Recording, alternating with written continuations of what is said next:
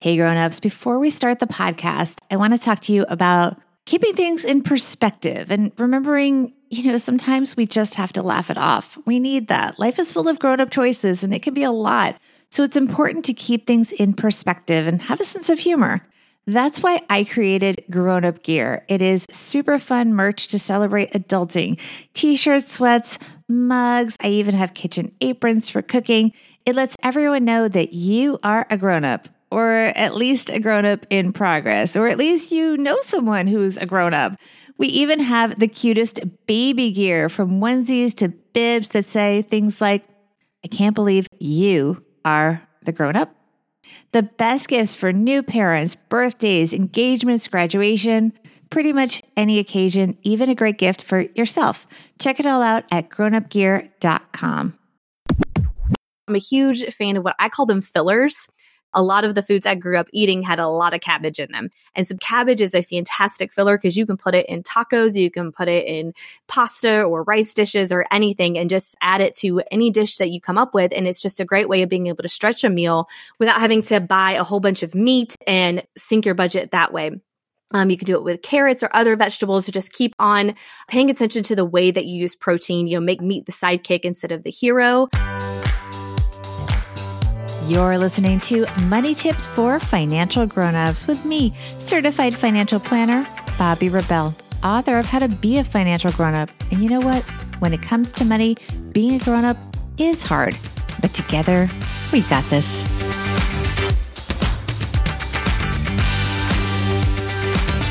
Hey, grown-ups. So if you have bought pretty much anything recently, you have probably gotten sticker shock because, yes, prices are soaring. And this past week, we got official confirmation inflation at the consumer level is up 7% from a year ago, the most since 1982. Not fun as if we weren't already dealing with supply chain shortages. So it's really hard to bargain hunt when the store shelves are half empty and you can't exactly wait for a sale if you need something because, well, first of all, it's probably not going on sale anyway. And if it did, well, there probably wouldn't be what you need.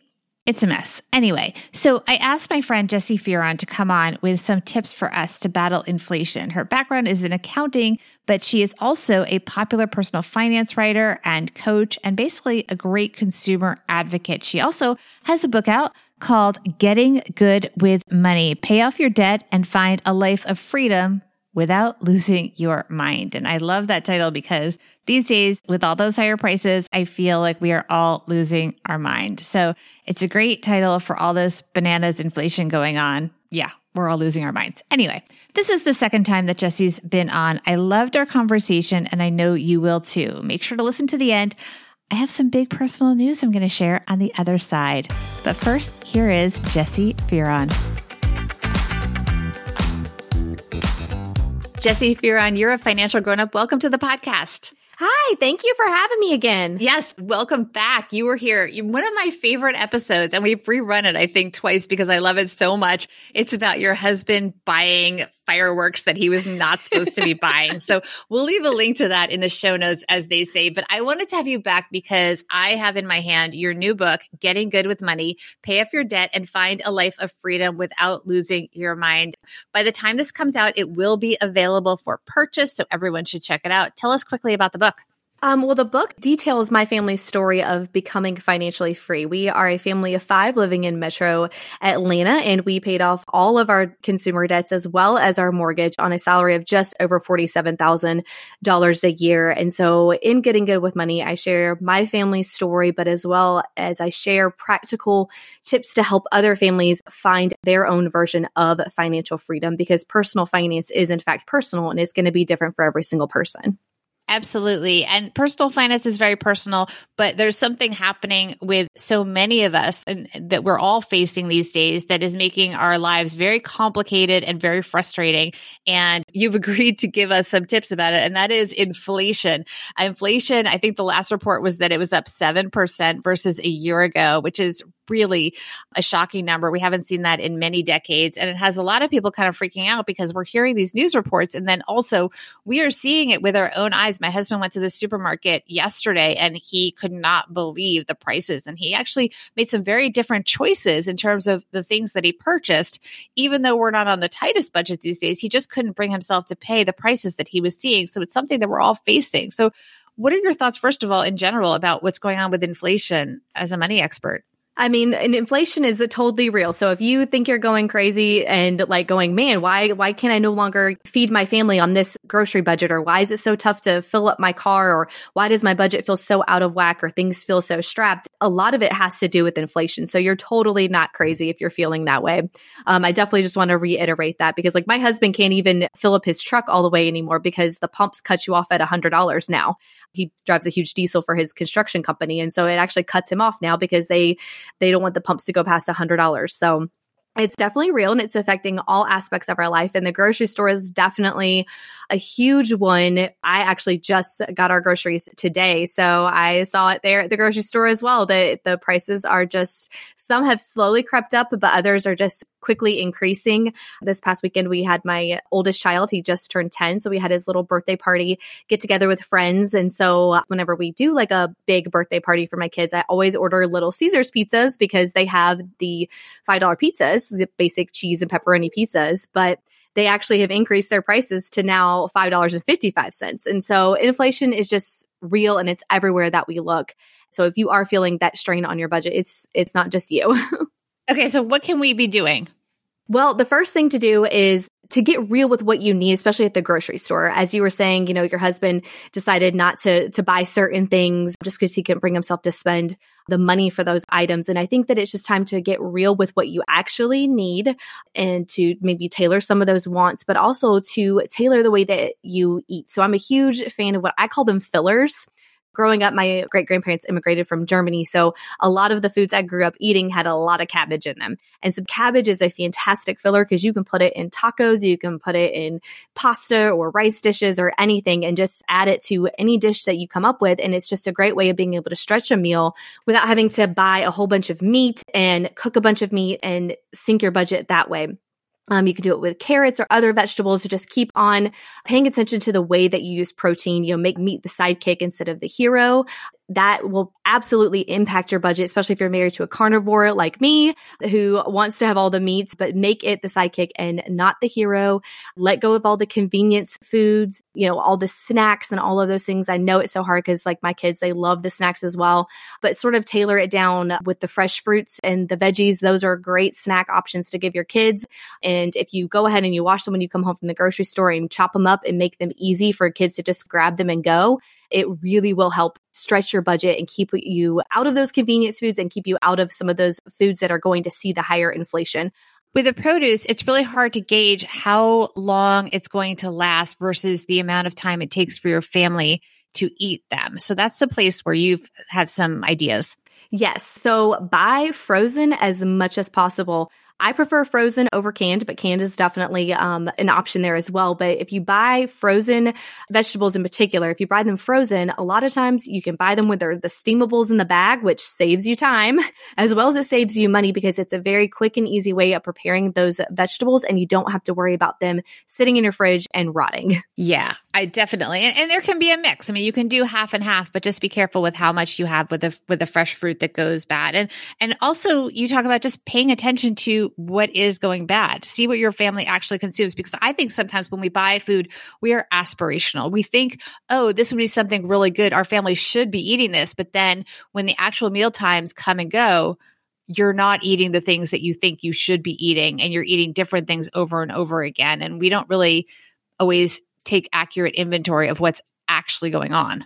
Absolutely. Yeah. Definitely start paying very close attention to what your family is consuming and what your family is not consuming. If you are constantly, you know, throwing out a pack of blueberries every single week because nobody really ate them and they're going bad, well, then maybe your family really doesn't like to have blueberries. So maybe that is something that you just buy frozen instead of fresh. You know, same with any vegetables or any other produce that you notice that is just consistently going bad if it's consistently going bad, consider either not buying it at all or buying it frozen instead of fresh. The other thing is, you know, when you're in the grocery store these days, I find, or even if you shop online, you see the price, but it's very hard to compare prices when you don't look at the cost per unit. And that's something that I often skip, which I know I shouldn't do, but you just kind of see the big number. You don't always see what you're actually getting. Is that something? I mean, how do we do that? Uh, I shouldn't say how do we do that. Um, but you know, why it, it's sort of a tricky thing the grocery stores are doing to us because we're not really seeing always the price hike. Absolutely. I mean, if you get down to the nitty gritty of it and you start looking at, okay, if this is, you know, um, if it's especially like with like snacks, if it's like, you know, uh, when those big bag of chips that has like the individual chips inside of them, like I think it's like 18 a pack. I just had to buy it for this party this past weekend. But if you actually paid attention to how much you were paying for each one of those individual chips, it helps you understand what the actual cost of that entire bag really is. And then it helps you make the decision on, well, would it be cheaper if I just bought the really big bag of chips instead of this bag that has all these other smaller bags in it. And usually the bigger bag of chips is actually going to be cheaper, but not always. And it's important to know those kinds of things because like for my family, shopping at Costco is actually not really a best it's not the best option for us because a lot of the stuff that's at Costco we don't consume enough to justify having to pay the membership fee and the price per unit there is too high for some of the items that we do consume where I can actually go to Aldi and buy a whole bunch of them and still save more money. That's such an interesting point because we have these stereotypes in our head that certain stores are going to be you know the best deal for us but that's not always true because again it goes it circles back to what are you actually consuming? And we actually let our costco membership go a couple years ago because number one we didn't have storage for a lot of stuff from costco but we also weren't going through it. And we also would get sick of things before we would go through it. And we were buying things because it was available there that we would not necessarily have bought otherwise. So we didn't find it was the greatest value. So i think that's also a good lesson is really think about where the best deal for your family is and don't assume it's the same as what the sort of overall belief for everyone around you is. It may be different for you than for the people, you know, that you see in your community. Going beyond the grocery store, where else can people save money with uh, inflation affecting prices? What else can people be doing? Well, if you do any online shopping, which most people do today, I think more people shop online now than they do going into a store. One of the things that I love to do is I love to use cashback websites. Two of my favorite or Swagbucks and Rakuten. I love using both of those. You earn um, with Rakuten, you earn actual cash back. With Swagbucks, you earn what's called SBs, and you can cash those out for gift cards. But this is a great way of stretching your budget, earning back a little bit or earning something back on your online purchases in order to sort of help offset some things. And I always love to cash them out for gift cards for little splurge things, you know, taking my kids to Chick-fil-A or or whatever it may be. And it's just a helpful way of being able to stretch your budget. And one that's not just available online is called Fetch Rewards. It's just like Fetch, playing Fetch with a dog. And that is one where you just scan in your receipts. It can be your grocery receipts. It can be your home improvement store receipts. It can be your Amazon receipts. You can scan in any receipt and earn points back on that that you also can cash out for gift cards. You also talk in the book about redefining comfort. Yes, yes, I, I definitely, uh, I definitely think that this one was has always been really hard for me. It's hard for me even now because, um, especially for us Americans, we uh, we have so much available to us.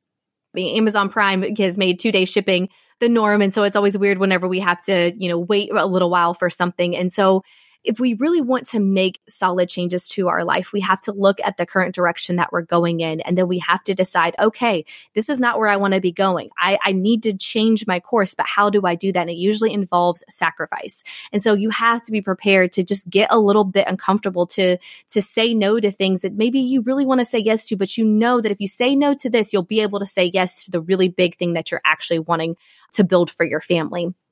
It all comes down to choices. So before we wrap up, tell us a little bit about where people can find out more about you and your new book, Getting Good with Money.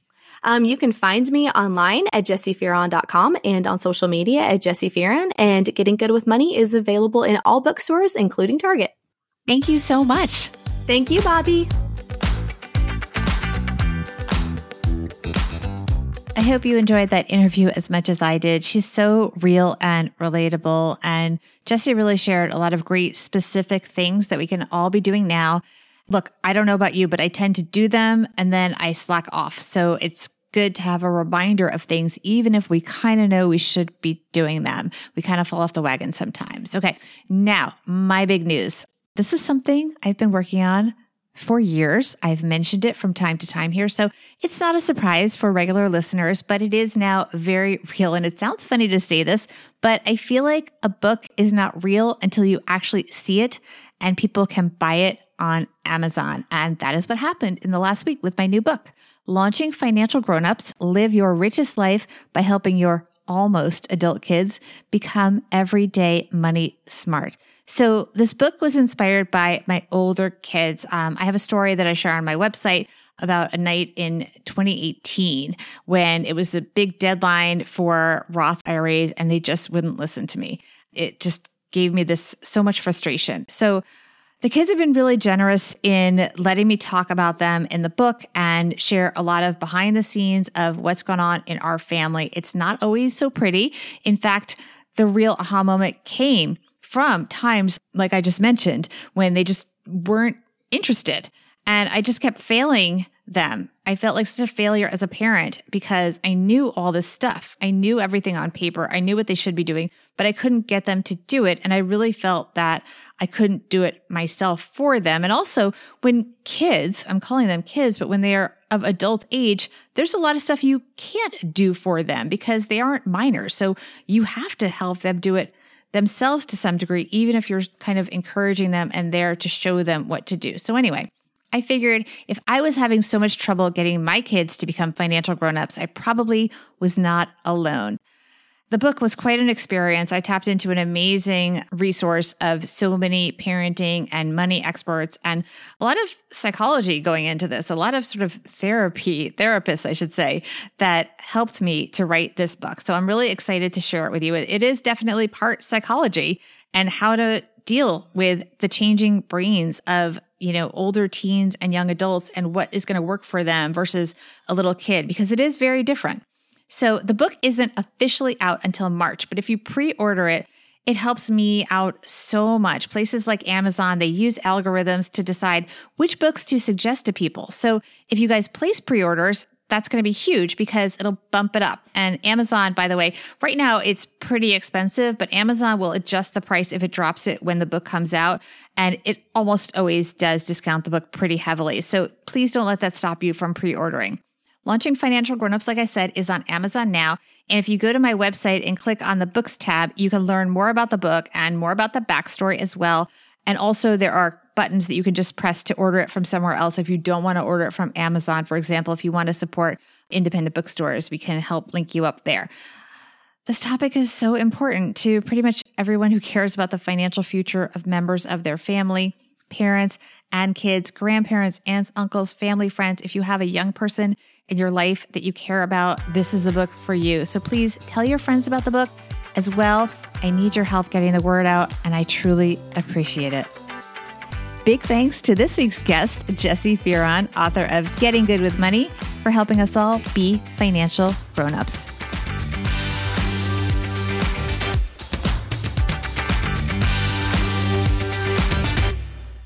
Money Tips for Financial Grown-ups is a production of BRK Media LLC. Editing and production by Steve Stewart. Guest coordination, content creation, social media support, and show notes by Ashley Wall. You can find the podcast show notes, which include links to resources mentioned in the show, as well as show transcripts by going to my website, bobbirebell.com. You can also find an incredible library of hundreds of previous episodes to help you on your journey as a financial grown up.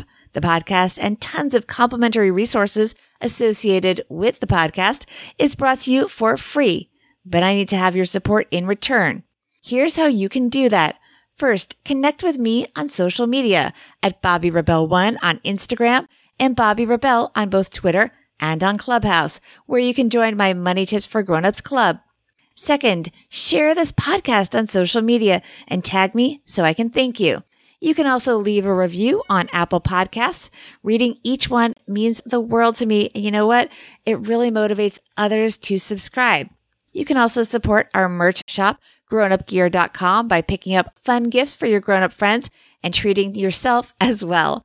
And most of all, Help your friends on their journey to being financial grown-ups by encouraging them to subscribe to the podcast. Together, we got this. Thank you for your time and for the kind words so many of you send my way. See you next time. And thank you for supporting Money Tips for Financial Grown-ups.